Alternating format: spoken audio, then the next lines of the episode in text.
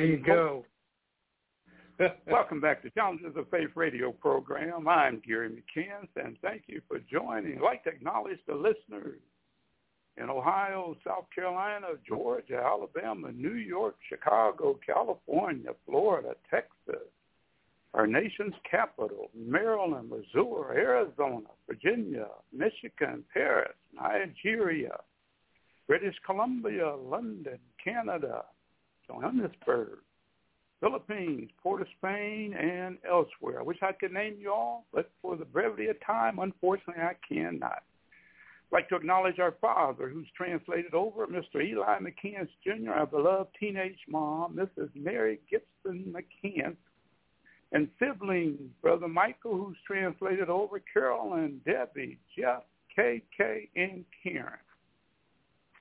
Well, it's a humble honor for me to interview a well-known painter, teacher, musician, and author, someone who happens to be my beloved brother Kevin. We open up with one of his songs that he'll talk about later in the interview. Kevin, welcome to Challenges of Faith radio program. Well, thank you for having me, Gary. Thank you for real.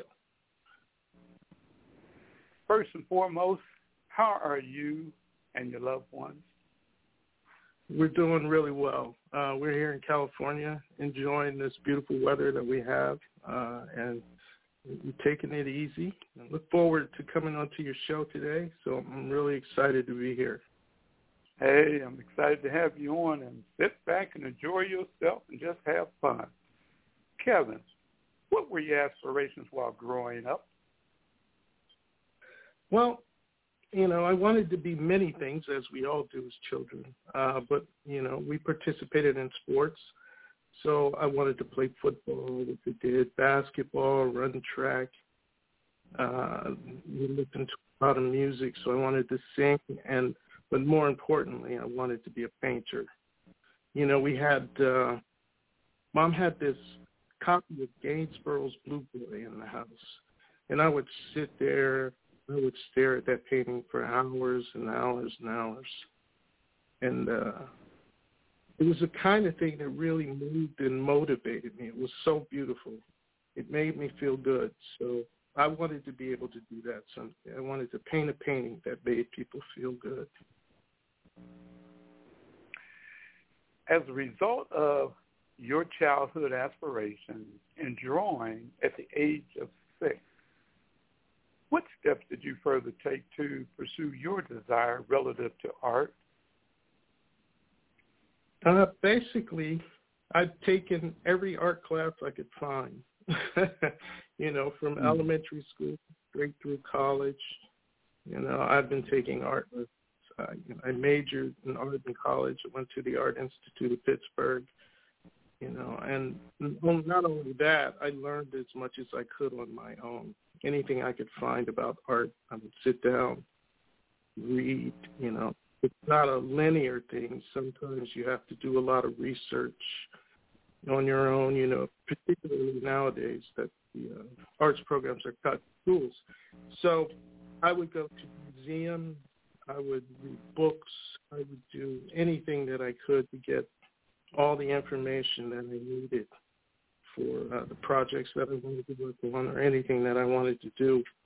And so I started at a young age and it kept me going and how I'm motivated today. So while you starting out at six years of age, any advice for that young lady, that young man at six years of age that's uh, sitting there like a you, that's pondering what to do with their life in the future. And again, as your song had opened up talking about the world today, and that little mm-hmm. young person is out there looking around their environment and their city and their state or whatever they happen to be looking at, because they can also be looking up in space. What advice do mm-hmm. you have for that person? I, my advice to that person is to first and foremost figure out what it is that you love to do. And I know that sounds cliche uh, you know, everyone says, you know, find the thing that you do and you'll never work a day in your life. Well, it's true. You find the thing that you love. But more importantly, after you've found the thing that you love, you need to figure out uh, what the foundation of that is. You need to build on that foundation, and you need to pursue it. When it becomes, uh, you know, it's going to be tough at times. But if you fall out of love with it, you have a chance to step back for a little bit and reevaluate. So, you know, I really encourage everyone to find the thing that they love and to do that thing. And don't give up on it because it gets hard. Just do it, follow through, and you'll be rewarded for it in the end. Kevin, you alluded to uh, the college in Pittsburgh, which we'll talk about in a moment, the Art Institute of Pittsburgh. But since mm-hmm. you alluded to it, did you experience any challenges while you were in school? I did. Waking up early without myself. Getting out of bed. you know, I was 17 when I went to art school, so it, was different. Mom would wake me up. Mom would iron my clothes. Mom would say, you know, it's time to uh-huh. eat breakfast. You know, when you turn, when you're out there on your own, uh, your mom's not there. You might hear that voice in your head saying, you know, get up, it's time to go, but you got to be uh-huh. motivated to do that.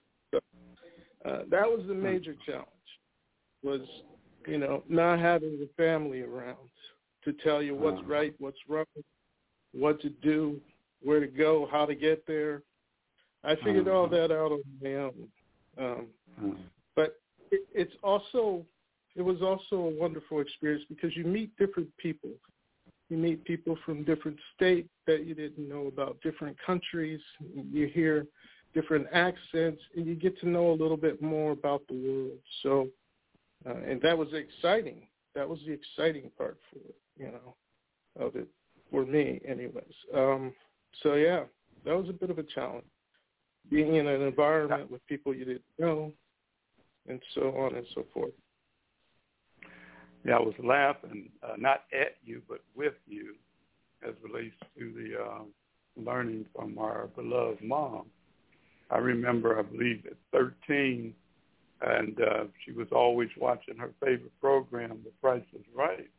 And um, and unfortunately, uh, I hadn't done right in school, so they said you need to go home. And um, and our mom said, uh, "Hey, you need to learn how to iron." And she told me, she told me, listen, you also need to learn how to cook because you'll get out there one day. The only thing you're gonna know how to do is uh, eat peanut butter. When she said that, you know, I had to be a little bit smart. I said, well, can you put some jelly on that peanut butter as well? so when you were saying that, you know, it's powerful lessons that you do take with and that you do learn because they're important in life. And just like you said, you uh, were blessed to be spoiled and be able to be awakened and then to go to school and they're like, hey, we ain't having that there.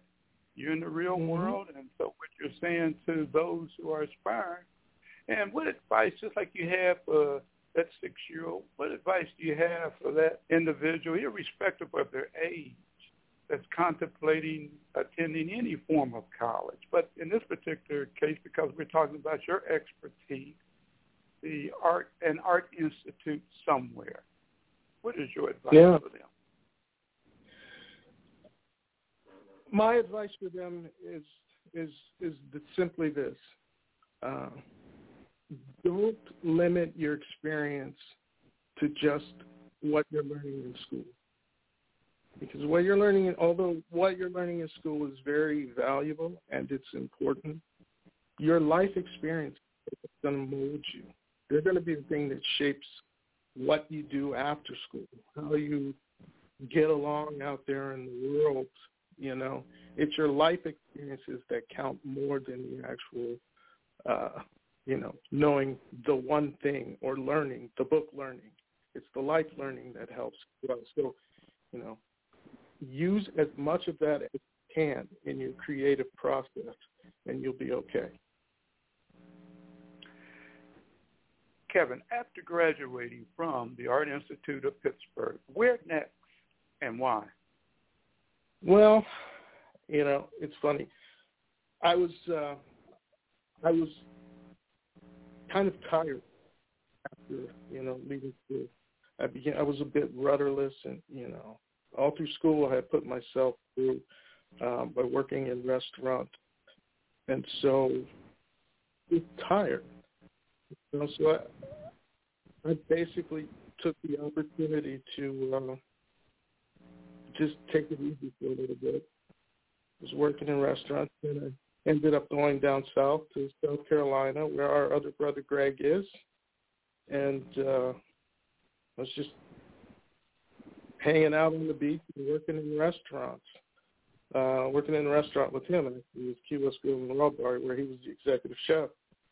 And so that was pretty much my days. I hadn't thought about art for a while, didn't want to think about it. I was, you know, just a little tired. And then that's, you know, like I said earlier, sometimes you just have to step away, step back for a little bit, you know, gather your thoughts, and then you can come back to it. Well, I was in South Carolina for a while, and I had stayed in touch with a buddy of mine who I worked with at the uh, Vista International Hotel, and he had come out to California.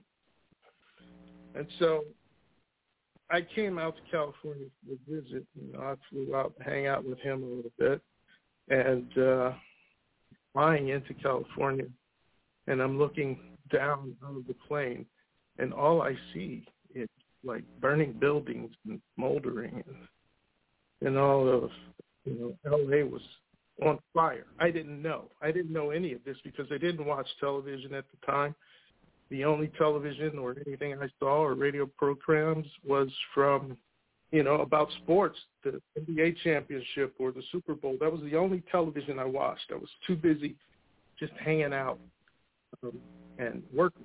Well, you work and then you go hang out at the beach. That was my life. So I fly out to LA. I'm coming out here. I get off the plane. He picks me up at LAX and he's we're driving through LA and everything is on fire. And I had no idea. So I said, well, what's going on? Is LA, you know, what what happened here? And, and he told me about the Rodney King verdict and the subsequent riot the police officers. So, you know, this is kind of the thing that actually renewed my interest in the arts. Uh, I ended up staying out here in California, found work in the restaurants, which is something you can always do. You want work in a restaurant, you can work anywhere and then uh, I became the manager of the Pacific Dining Car, which is a well a well-known, world-famous steakhouse. And then I started recording songs again, and just started writing and recording, and uh, that was pretty much what I did for a while.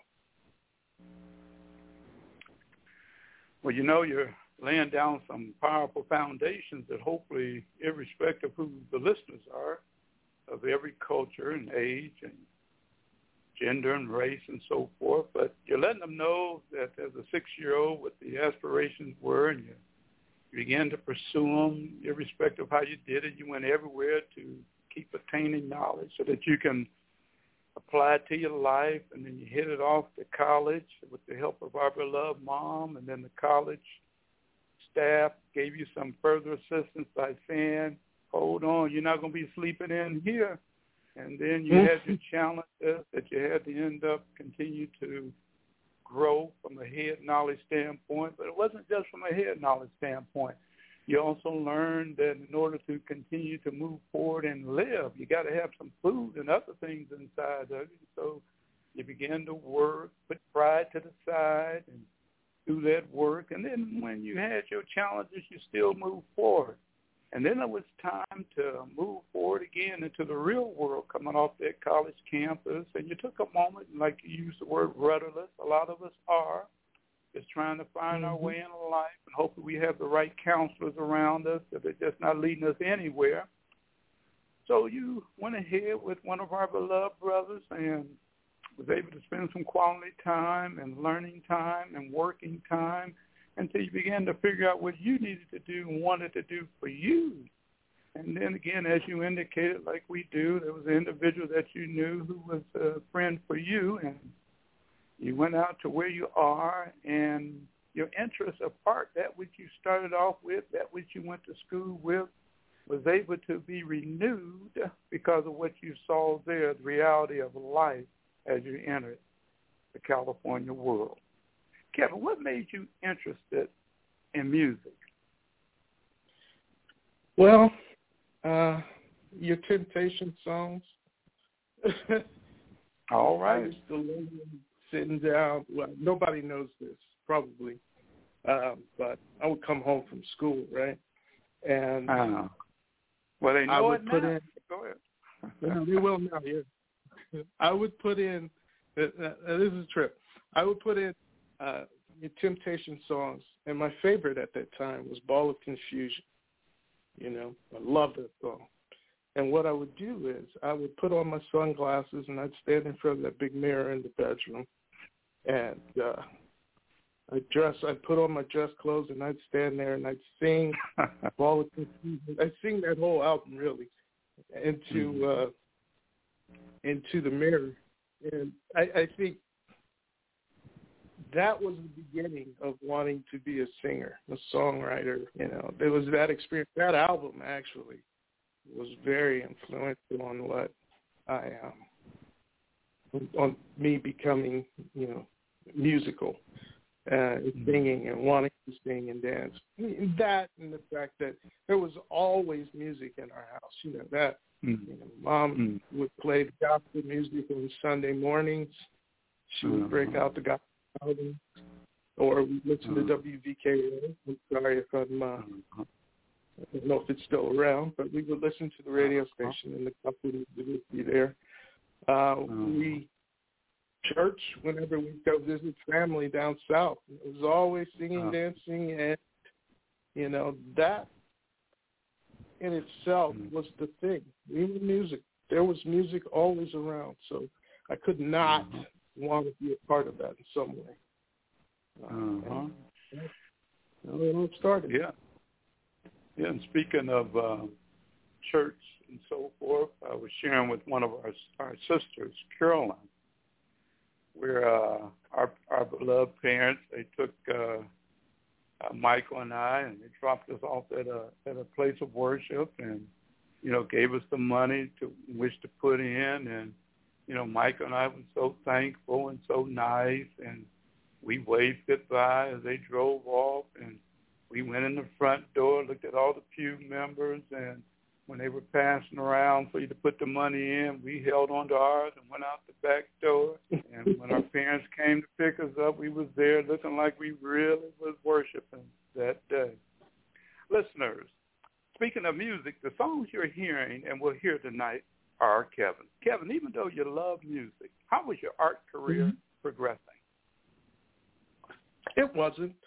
I um I was burned out. I was burned out a little bit, but I was I had a good job. I was working at the dining car, like I said, um, and then uh, this this next part of my journey was quite interesting because it's the thing that brought me back to art. Actually, I was working at the dining car when uh, a friend of mine from South Carolina gave me a call. Said, "Hey, what are you doing?" I said, "I'm working." He said, "You want to open a jewelry store with me?" And I said, "A jewelry store? Okay, well that's something I've never done. Let's try that." so I headed back to South Carolina. You know, and uh, by the time I got there, the economy started to dip a little bit, so jewelry store wasn't uh, probably one of the best things to open in a down economy. You know, not too many people are looking for luxury items. So instead of the jewelry store, what we did was we opened a pawn shop. Now I didn't know anything about the pawn business at all. Uh, his he and his wife uh, did, and so her brother, one of the best pawn shops in, in North Charleston, and so we decided that we were going to do that, open a pawn shop. And we did, an 18,000 square foot pawn shop called Mega Pawn. We built it from scratch, put an old uh, furniture store, converted it into a pawn business, and we opened the doors. Um, took us about a year to do that, and in about a year, in, in another half of a year, I couldn't take it anymore. It wasn't the kind of thing that I. it just really, I couldn't do that. I have to. I so you know, it's not. They're not bad people. There are some good people that come to pawn shops. You know, we used to call it a poor person's bank, which it, it is. You know, but the uh-huh. haggling and the bartering you know, having come from the dining car, right, where I was uh. dealing with movie stars and politicians and mm. you know the, the biggest lawyers in L.A. and then going back to North Charleston and working in a pawn shop, I couldn't do it. I just couldn't. Mm-hmm. And in roll down, it was it really was just destroying me from the inside. And so I walked away. I left I took a few weeks. I went to. I had no idea what I was going to do. I really had no idea what was next. I didn't know anything. I didn't want to do anything else. I just didn't know what was next. I was lost, man. I really was. You know, I had for a year and a half. I I basically uh, I built this business from ground up, you know, with these people that I love. Absolutely, I love these people, but mm-hmm. it just turns out wasn't for me. And so mm-hmm. I spent two weeks traveling across the country, coming back to California. I stopped off to see our grandparents in Alabama. I stopped off to see our parents and family in, in Ohio. And then uh, I was just driving across country and stopping in towns and drawing and painting and driving and drawing and painting with no clue that I was actually doing the thing that I was going to end up doing to my life, you know, mm. drawing and the painting. And finally it dawned on me halfway back to LA that I'm going to go back and teach. I'm going to teach art to people who feel the way I feel about it. And then I can express, I can teach them the way I would have wanted to be taught. And, mm-hmm. and, uh, that's how the whole thing turned my life around. Got me, uh, you know, working in this direction that I'm moving in now. It's I was. Amazing. Uh, mm, go ahead. Yeah, it's and, amazing and how might... some of the choices that you make that could could have been really good. I mean, the pawnbroker business is very lucrative, but Mm-hmm. Not at the cost of uh, losing who I am as a person. So, mm-hmm. you know, two points as you were sharing um, from the love of music and then the art career progressing in the different um, fields of endeavor, starting out with you know, our beloved father, I used to look at him as a jack of all trades. Mm-hmm. And uh, and I remember where he would try to uh, uh, teach uh, me from the perspective of learning about uh, how to work on automobiles and all that. And unfortunately, that was not my forte.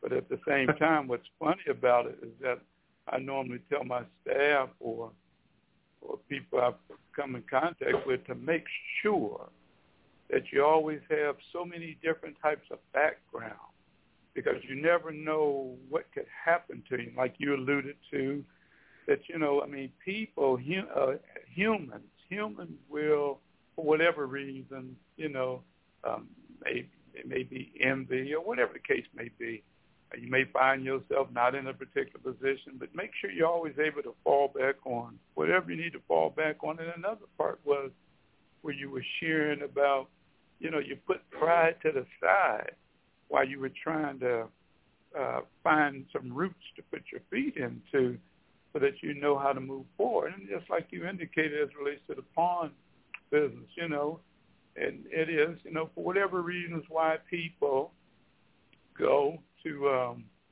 uh, uh, to turn in whatever they have known for their purposes. And then again, mm-hmm. uh, looking at that because it can be uh, it can play into your mind where the battleground takes place, uh, people's misery and so forth. But it's a business, and that's what it indeed is. But So you were blessed to have been in the position, as you alluded to, to publicly and privately instructing painters. Would you expound?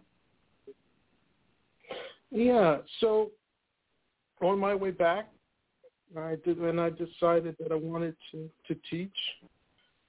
Um, I came back to California, and I found a company uh, in which I could immediately start just go to work teaching, and and and, and I did that. I didn't uh, go to teach in the schools because they're highly regimented. I wanted to work with people who um, who were teaching the art of art, and they also taught the art of teaching art to people. Um, and I found that really interesting. I found that very enlightening because it is very much an art form. Teaching anything is an art form, and teaching the art form of the art form, it's kind of it blows your mind because you can break it down and simplify it so that it can be understood. And I, I was just fascinated by the idea of teaching um, the way I wanted to be taught. Not the way that I was taught, but the way that I wanted to be instructed my whole life. Like I said, I was kind of burned out by the time I finished college. And so I just wanted to I just wanted to get out there and and you know, start putting all of this knowledge that I had to good use. Um, it wasn't a lot, but it was enough, and it was enough just to get me excited about learning more and more and more and doing more and more and more. And so that led me to my philosophy of teaching, which is, you know, you start with the basics. You teach people the strength of the foundation of the basics of what they're learning, regardless of what it is. If they have a strong foundation, they're going to enjoy it better. They're going to thrive faster and longer.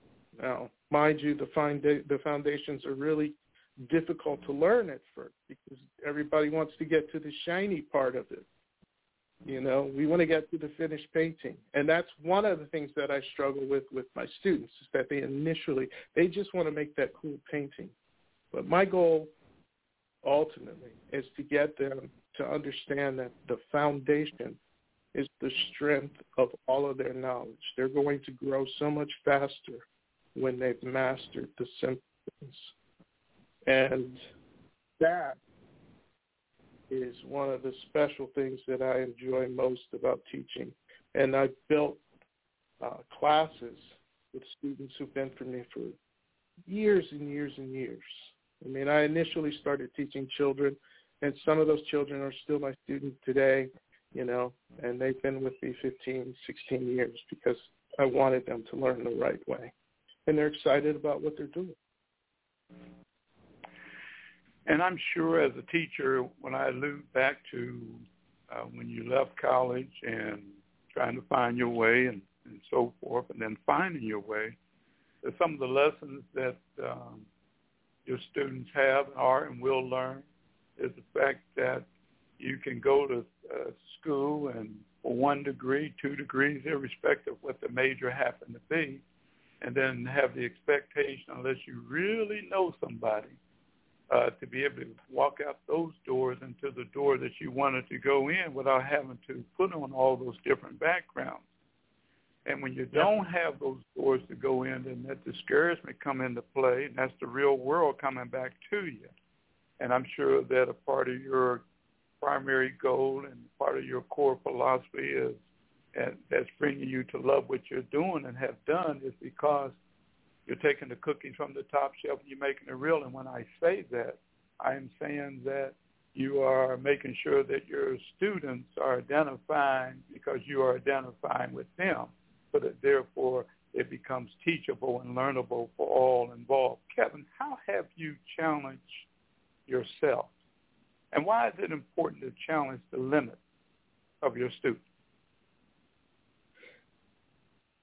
When there's something that I don't know, and I learned this from from from our father. I um when there's something I don't know, I will learn how to do it. I won't rely on someone else. I, I will sit down. I will go to the library. I will pick up the book. I will read it. I will try to figure it out. If it's furniture, I'd rather build it than buy it. And so I challenge myself to do things that I don't know how to do or things that are difficult for me. And that's the same thing that I, I task my students with. You know, don't rest on your laurels. Don't sit back and say, well, I can do this pretty good, so I'll just keep doing this one thing. You don't grow that way. You don't grow as a person. You don't grow as an artist. You don't grow as a student if you're content with just knowing that one thing or knowing those two things and being really, really, really good at those. No, that doesn't work for me. It may work for a lot of people, but my challenge is to learn more than I know and to constantly learn. It gives me something to look forward to. You know, it uh, it, it helps me to grow. I, I do the same thing with my students. You know, they they start off with one style of painting, and as they learn more about themselves, they and more about the craft, they then branch out and want to know more and know more and know more and know more artists, and uh, that's how I do it. And it seems to be working out okay, I think. well, you're successful at it, and I was laughing as you were talking about our beloved father because I was laughing because uh, I, I'm on the opposite spectrum. I, I take after our mom, you know, um, and my patience probably has not been where I'm going to learn. So I go and reach in the pocket and go ahead and pay for it. And uh, and then the, and then the second part, which is important, is is like you're saying, it's about learning teachable parts and moving forward. And I was thinking about even with the staff, uh, my vulnerability. You know, men don't like to hear that word vulnerability, so you can place another word in place of it. But it is true. For example, if I give my staff an assignment to do, there's an objective, there's a timeline. And even though there's an accountability, if if they don't move forward to do it, then I'll take the baton and make sure that the objective is accomplished. That's apart from holding them accountable, but at the same time ensuring that the objective is is addressed and dealt with. And that's correlation back to what you're saying as relates to, you know, rather than waiting on somebody else, you're learning to do it for self so that you're not at the mercy of any and everybody else, and all that becomes teachable. Yeah. Kevin, let's let's turn toward your business. Kevin McCants Fine Art. You come a long way from the sojourn, the foundation that we've been talking about, the aspirations of a six-year-old going to college, don't have the mm-hmm. luxury of being awakened by a beloved mom, getting out there in the real world, just trying to search and find you and what you want to do. And so we, before we begin, a California author friend of mine who also graduated from the College of Art and Design, had a chance to view your art. And she indicated mm-hmm. how good it was. And of course, without bias, I agreed. So Kevin, would you share with our listeners your inspiration behind your fine artwork and as it relates to that which you have titled Reflections, Mannequins, Fashion, Consumerism, and a Desire to Paint for its laypersons and students entering art school? Or I get ahead. So what's your aspiration behind it all? Well, the uh, my artwork, uh, in the artwork, I see the stories of the people, the places, uh, the job, everything that I've done has come together in artworks that I create now, I started thinking about all the things that I've done and how to express it when I started off um, painting again. You it's one thing to teach painting and you sit down and you're working with your students and you're all painting the same thing and 10 people can see it 10 different ways. That's one thing. But if you're looking at a, a doing a duplication of a famous artist, a Sargent duplication or something, you you want to you want to know how that person did that. But for me, I was looking for a way to express everything that I'd done in my life. And I wanted to put that into the first series, which is the Reflection Mannequin series. Um, and, and it came to me that reflections of my life and the stories of my life, consumerism, are all the same thing. So I started taking photographs of, um, actually Karen, my Karen, took photographs of um, a show that was done in New York City, Chaos to Couture, at the Met, and there was some fascinating images in there. And she came home and brought them, and she said, "Look, check these out," and it inspired me. I actually took the photographs the, in the first series; those were hers, and I stripped them down, and I started finding imagery inside of them that I wanted to bring out, and that's how the series started.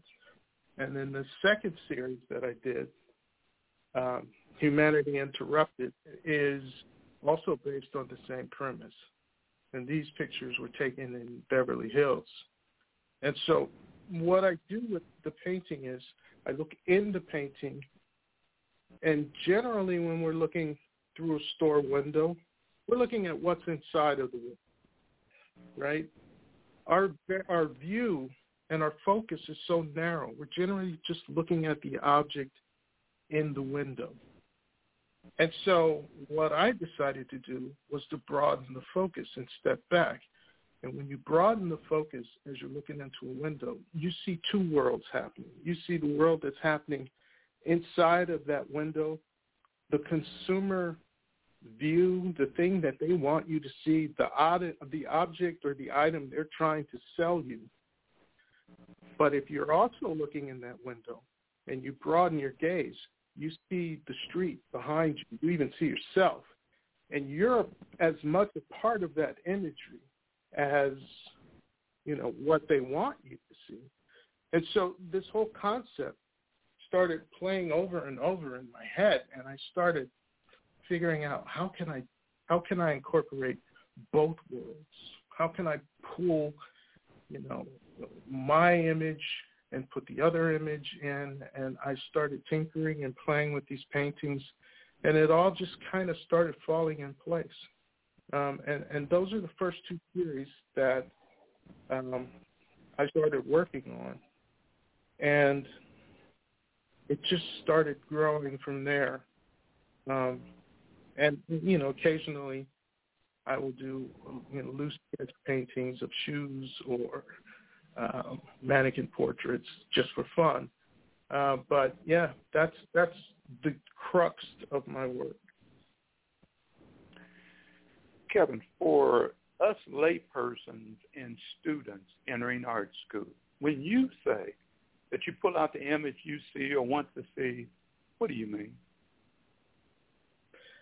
Uh, well, normally when you're when you're taking a look at um, nowadays artists use photography to because you don't have models sit um and I like mannequins because they take the place of of actual people.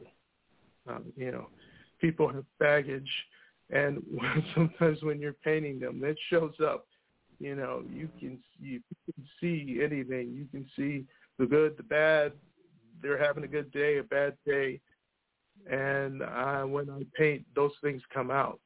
So I like mannequins because they don't have that baggage.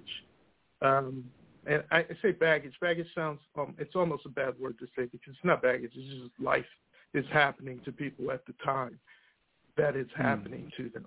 So baggage is probably a really bad word. Not to I didn't really want to use that word, but um, so the images that are there, right, are mm-hmm. you know you're trying to create a feeling, you're trying to create a a a moment, you're trying to capture a single solitary moment with an image, and you want the viewer to have access to that. You want the viewer to to move in and out of your your painting with you, kind of like I did with Mom's uh, Blue Boy. You know, I would just look into the background of that painting, and then you start wandering through the whole painting, buttons and the pose, and so you find those images and you enhance those so that the viewer can see those. But those images are also surrounded by, as you know, you can say less important images or less important facets of the painting. So those are the images you you see and you don't see because they're less important than the ones that you really want your viewer to focus on. And so that's what I mean by that. Listeners, we're going to take a break, and when we return, we will continue with our guest, Kevin McCants of Kevin McCants Fine Arts. We will discuss his book, music, and upcoming art and film projects. We'll return in a little bit.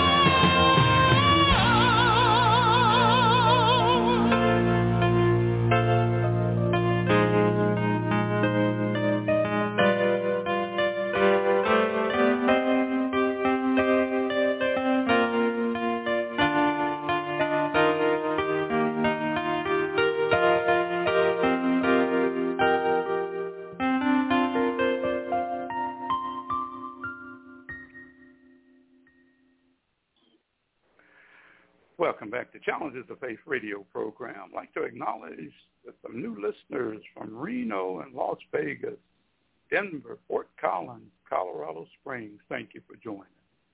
Kevin, you wrote a book titled McCants Reflections of Mannequins and Man. What did it tell? Well, the book is basically uh, my last 40 to 50 paintings. Um, I have series in there. I have the Mannequins Reflection series, the Humanity Interrupted series. Um, I have painted uh, family members, uh, portrait, landscape, drawing, all in there. Everything I've done since I came back to California. Well, not everything, but a lot of everything that I've done since I came back to California started painting again. And the reason for it is I want to document my work. Um, you know, artists nowadays we can we can document our own work, whereas and we can tell our own stories. Before we didn't have those luxuries, they they could try um, you know, but it's always down to someone else to tell their story for them. And I wanted to document the work and have it out there with uh, because I wanted to do it. And so mm-hmm. I can also use it as a you know a tool for promotion. Um, and it's it's pretty good.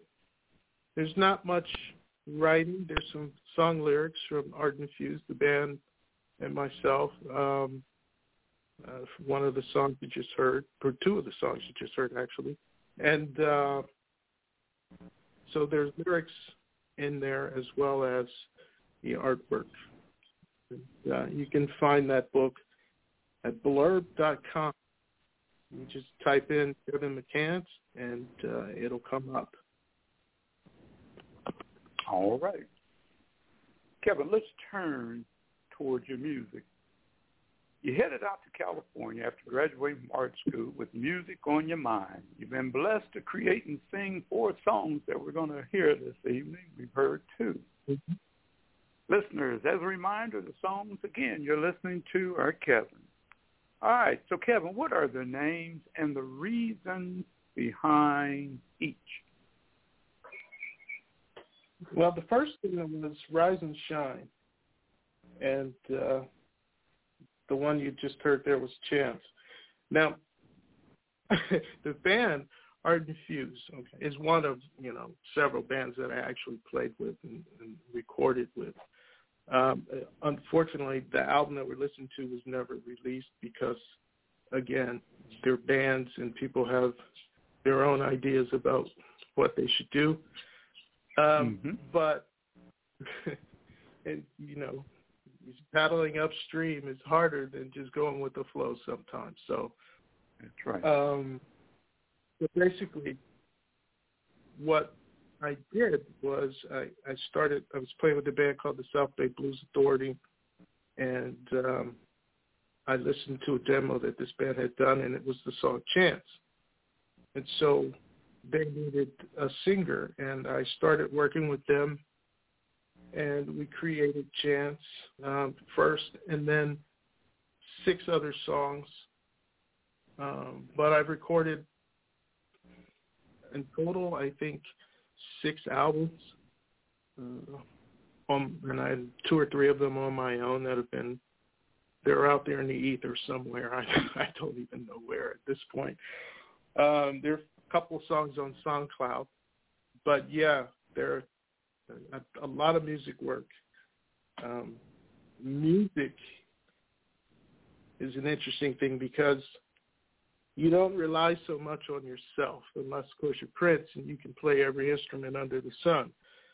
But mm. uh, you have to rely on others, and uh, and a lot of times,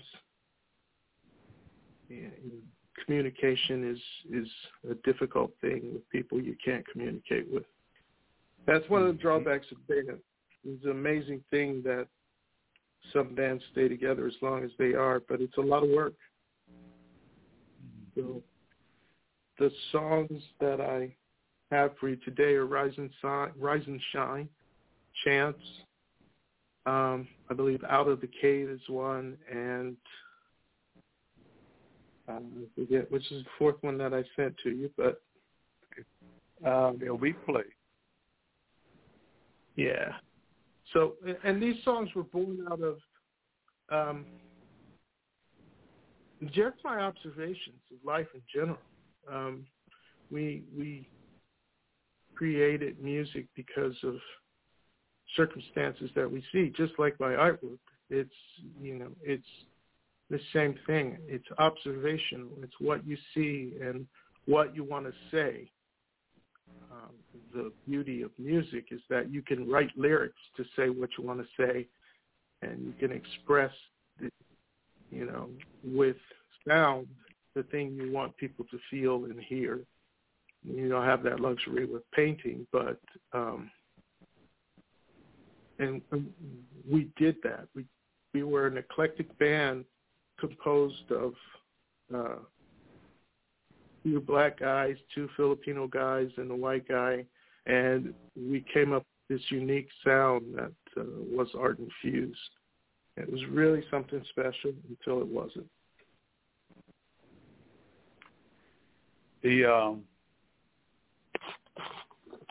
when I I I normally share with people, and a lot of people are, are li- listening to have tuned in you know, I don't talk about me, you don't talk about you, and so the private part come out.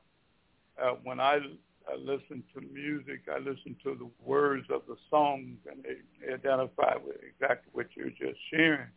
Or when I write, as relates to books, I'm writing from what's on the inside. Uh, that's the reason why a lot of people don't hear me talk uh, because I write and uh, listen from that perspective. And a lot of people may not be aware that the book of Psalms are simply songs. Songs, mm-hmm. a musical instrument. All right. So, Kevin, let's turn to, and I am sure is an upcoming exciting project for you. A few weeks ago, you, along with other prestigious guests of and from the community where you reside, we're discussing an important upcoming art film project on Facebook. Kevin, what were your discussions, which was open to the public, and what is the upcoming art film project and its importance? The um, upcoming art project is going to be a film called Gather.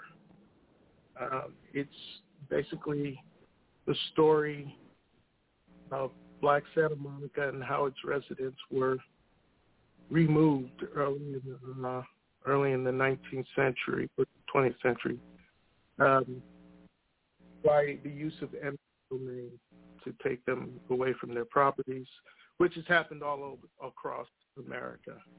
And so I'm working with the Orchestra Santa Monica uh, and their conductor, Roger Kalia, who is also the music director. Um, Raymond Knapp, who's a historian and a musicology professor at UCLA. Uh, Derrick Skye is the composer, and Robbie Jones is the owner of Santa Monica Tours. And we came up with this project, or they came up with the project and asked me to join, uh, in which I'm going to do painting for the project, and it's going to be quite a thing. They're gonna we're gonna film, and we're going to have a concert with the Orchestra Santa Monica in order to promote the We Gather Black Life in Santa Monica project.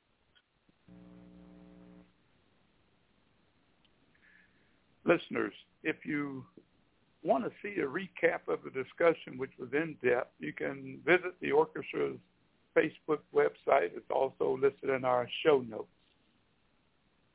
But you can find them at www.facebook.com slash orchestra SM cap capitalized S slash and you're right there. You know, I was listening to you, Kevin, when you were sharing with the um, discussion or the film art film project is going to consist of, and it reminded me that uh, it was interesting because uh, it's only been a few weeks ago that I was uh, uh, going through some um, uh, documents and so forth and so forth, and um, and I found what I had been looking for, which was an unpublished uh, manuscript, and it's called "Come On Home for Closure." I don't know what the final would be uh, by the time it's released next year, but uh, the reason why it was written is I wanted to, on behalf of my son who's translated over, I wanted to make sure that he knew uh, both sides of his mom's side, my side, in terms of our parents, grandparents, and so forth. And I remember talking to uh, who I call mother, which is our grandmother, our, our beloved mom's mother. And I remember mm-hmm. uh, when uh, starting that particular uh, book, uh, manuscript, and um, and she was asking me about uh, my research, and she was telling me she was telling me about an individual who happened to be white that would come by and visit the people in her community, and and he ended up becoming wealthy behind what he was writing about the South. In essence, he never gave them credit for the information that he gleaned from them. And based upon what I could piece together uh, from mother and granny, which would be our, our beloved mom's grandmother and our great-grandmother, I began to do the research. And then on our father's side, going back to Africa and the, the various places and into the United States and across the United States and seeing where, you know, and in Detroit, I can only find one, at, at that time, one uh, uh, uh, um, McCants, who was uh, from the European standpoint, apart from the last name. You know how the last name is, is, is uh, divvied up and so forth and so forth. But it was interesting right. because you alluded to uh, the art project and how you know properties and so forth uh, have been uh, uh, taken and so forth and so forth. Kevin, what are the next steps for the Black Life in Santa Monica Film Project? Well, what we're, we're up to now is they're actually um, recording the, the, orchestra music, and um, Roger um, is going to be conducting that. Derrick Skye is composing it, and there's believe it's going to be three pieces that he's working on. Um, and then the filming. We're all in different stages of the work. I'm I'm over here on my own painting this painting, and they're going to come in a couple of weeks. I'm going to have them film me working on the painting, and uh, I don't know how it's all going to be sliced together, but they're going to do something wonderful. I can imagine um, to, to put it all together, and uh, I, I believe that along with the actual film being shown, we're going to have an actual concert by the Orchestra Santa Monica to uh, play the music live for everyone. So this it's upcoming and it's all in the works. And we're really, really, really excited about it. You know, it's uh, sounds not only exciting, it sounds educational, and I just hope that whoever the viewers are uh, appreciate all of you all's effort and heart that you put in it and, and the experience because it's for the future and the pondering for everybody so that just like you indicated in terms of how your band was was composed of uh, different individuals from different backgrounds and but at the same time representing the human family. Kevin, any other right. upcoming book and music projects you're working on? No, I'm just finishing up the painting. I uh in between on the days when I need a break from it, you know, I have to step back from it a little bit, take it in, um, gather my thoughts, and uh, in between that, I do a few paintings uh, and drawings, actually, of African African American dancers and ballerinas. I'm doing a series called Black Ballerinas.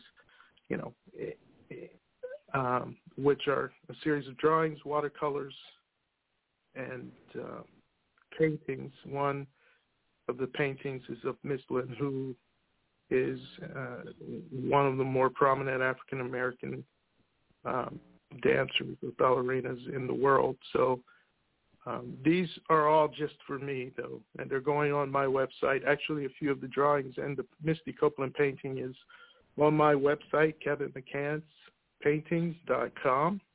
Feel free to go there and have a look at all of my paintings as well as Misty Copeland. And uh, you won't see anything from the Santa Monica Orchestra painting there, but you will see all of my other paintings. Uh, and no books as of yet, and no music projects as of yet. I really want to buckle down and knock this painting out and make it spectacular if I can. And listeners, again, I would uh, second what uh, Kevin is saying, not because he's one of my beloved siblings, but because, you know, when we talk about supporting each other or individuals who happen to be black, it is important not just to talk about it, but to do it in shoe leather because a lot of times that's what we find ourselves doing. And we got to check our motives at the door. Let it be from the heart. Let it be because you really are interested and you really want to know because history is important. You, you want to know about history because you have your own story. And then you have the story of your ancestors. But at the same time, your ancestors want you to go forward and create other stories of other individuals that have come into your life that have impacted your life, not only for today, but for the future. Kevin, when you look back yes. over your powerful sojourn to where you are now, what has been challenging to and for you? The most challenging part is staying true to myself. There's there, there's always a time when you can uh, take the easy way out.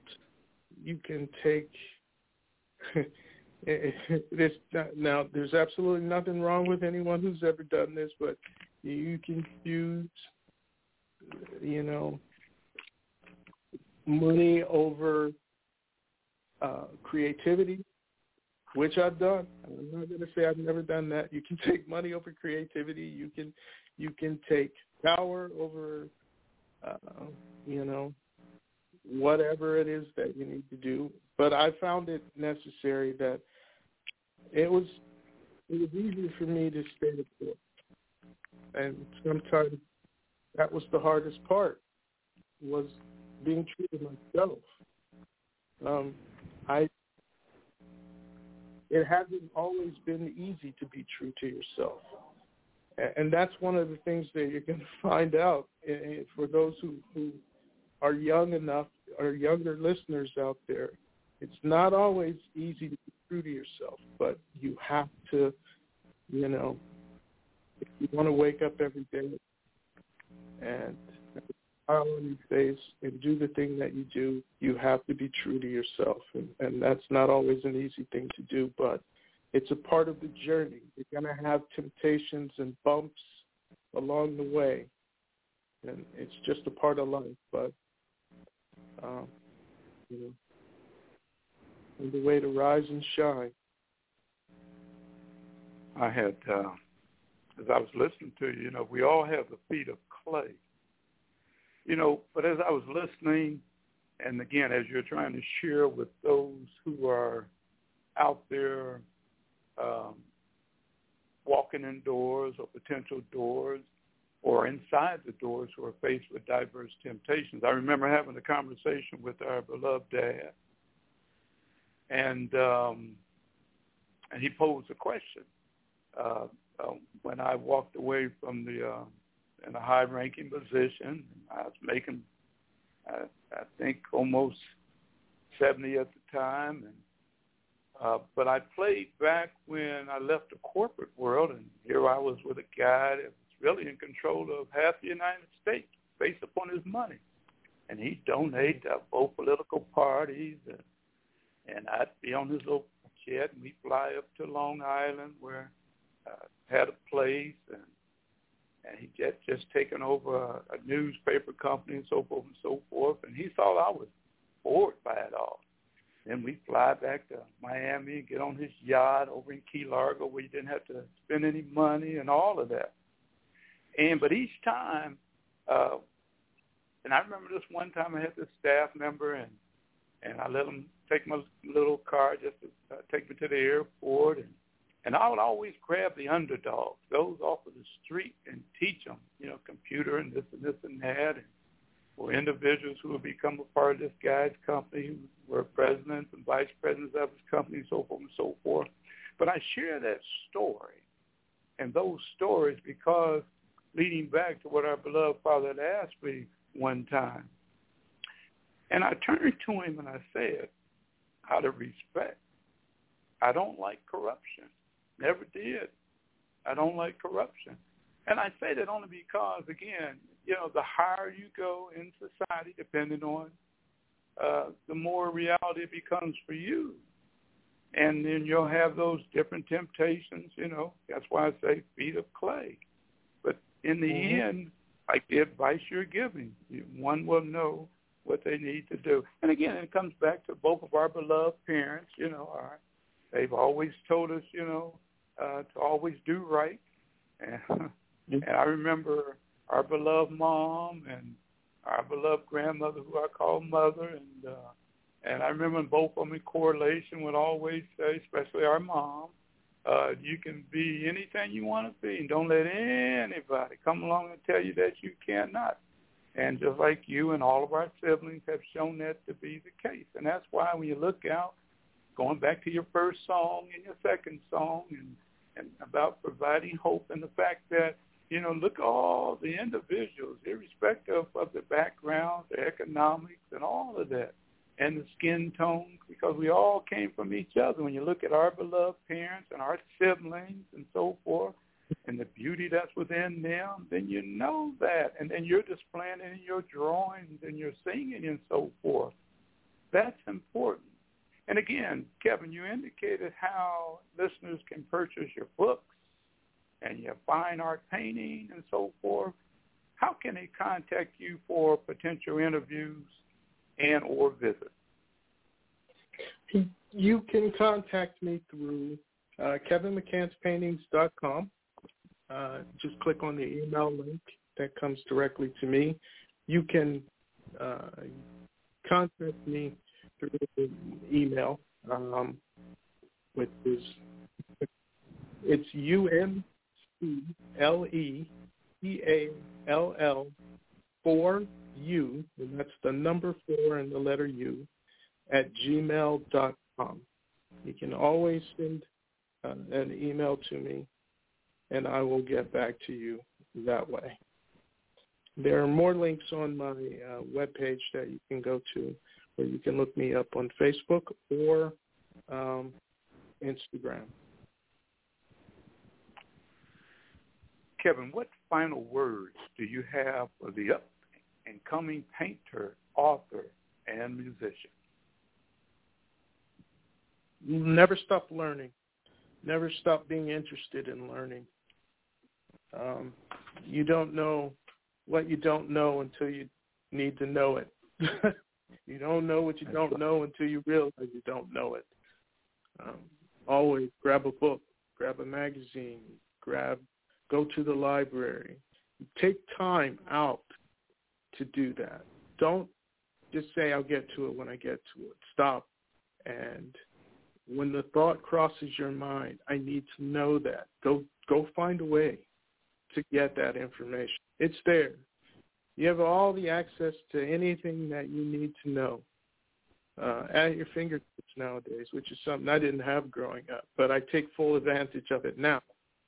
Um, and, and it's very important that you never, ever, ever settle for what you know, because there's always more you can learn. You know, I was um, thinking, I had uh, I remember speaking to our beloved mom and and letting her know that um, that our parents uh, did a did a uh, excellent job in bringing us up, and that's something that they should be uh, proud of. And and as a beloved parent, she re- realized, and as our siblings do, that you know, uh, irrespective of how old you may get, you can be twelve thousand years of age. They're still gonna look at you like you, that little old child, and that's the mm-hmm. way in which reality of life is. My beloved brother Kevin, thank you for coming on Challenges of Faith radio program and sharing your story and for being a role model in your field of expertise to and for many. Please return and provide updates when desired. Proud of you, love you, and make sure you go in peace and keep being, doing, saying what you're doing. All right. And you agree? Thank you. All right, my brother. You're welcome. Listeners, well, you've heard from my beloved brother, Kevin McCants, and you've heard his sojourn, his story. And we all have our own story, our own sojourns, and I was laughing. Out there in the missionary sojourn, I remember, irrespective of where God has led me for my life, one of the things I used to laugh about is my and Kevin's beloved mom, if she was able, because she wasn't always able, but whoever she could find in the family, probably out of the family, if you knew her mom, she would make sure she had somebody come along and try to get the license plate number off of my vehicle, wherever vehicle I was driving, and wherever state it was in. And I would crack up because on the inside, she must have forgot that I'm an investigator, own an investigative business, and I knew what they were doing, but I would laugh and I wouldn't say anything because that's our beloved mom that we got to continue to give honor and respect to. And finally, and going back to all that Kevin was sharing, which is real for everybody's life, irrespective of where you are, your age, and those of you who are listening globally, I'm reminded of a story. There was a ship, S-H-I-P, set off from New York, a lot of them, on a quiet mission. The captains of the ships were told not to tell anybody where they were going. So they got out to sea, SEA, on that quiet mission, that secret mission.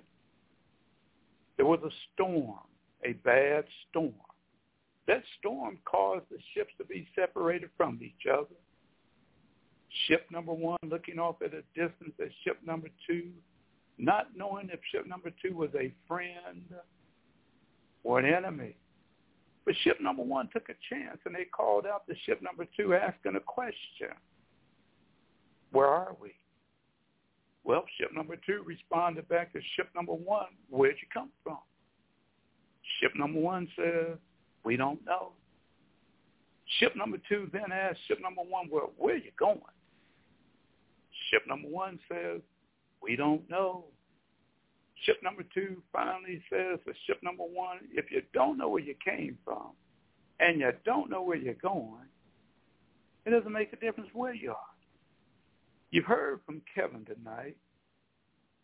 You've heard him share where he came from. You've heard him share the challenges, whether it's in school or even as a six-year-old just trying to navigate the future for his life. You heard his sojourn to the musical world and the individuals surrounding him. You heard his sojourn as he entered the California world. You heard his sojourn as it relates to singing and why the songs and the writing, the book, and how he come up with the art ideas. You heard him give credit not only to his beloved mom and parents and siblings and so forth, but also as it relates to the people in his life, the loved ones and genuine friends. And you've also heard him really talk about in between lines those that may not have been genuine, but he had to learn from. That's the reality of life that we all have to learn from. But you also heard him share what he teaches his students, that which he has learned. And he's trying to make sure that they go forth and be all that they're supposed to be. And guess what? From teaching them as children to where they are now, they're still with him. So that means that that sound advice that he's giving them is sound for their life. And you've also heard him talk about that upcoming and the art project and those involved from UCLA and people of the community. And they touch on the past and they deal with the present, but they're moving forward toward the future. And that's what should be going on in the United States of America and there where you live at, those of you who have tuned in globally and who continue to tune in. Challenges of Faith radio program. And we thank you for taking the time out of your precious time tonight, today, to listen to Kevin Sojourn. You have your own sojourn, your own story. Know where you come from if you can. You know where you are. You might not know where you're headed, but it's time to learn. Move forward. Don't be afraid. Move forward. I'm Gary McKeon, and thank you again for tuning in to Challenges of Faith radio program.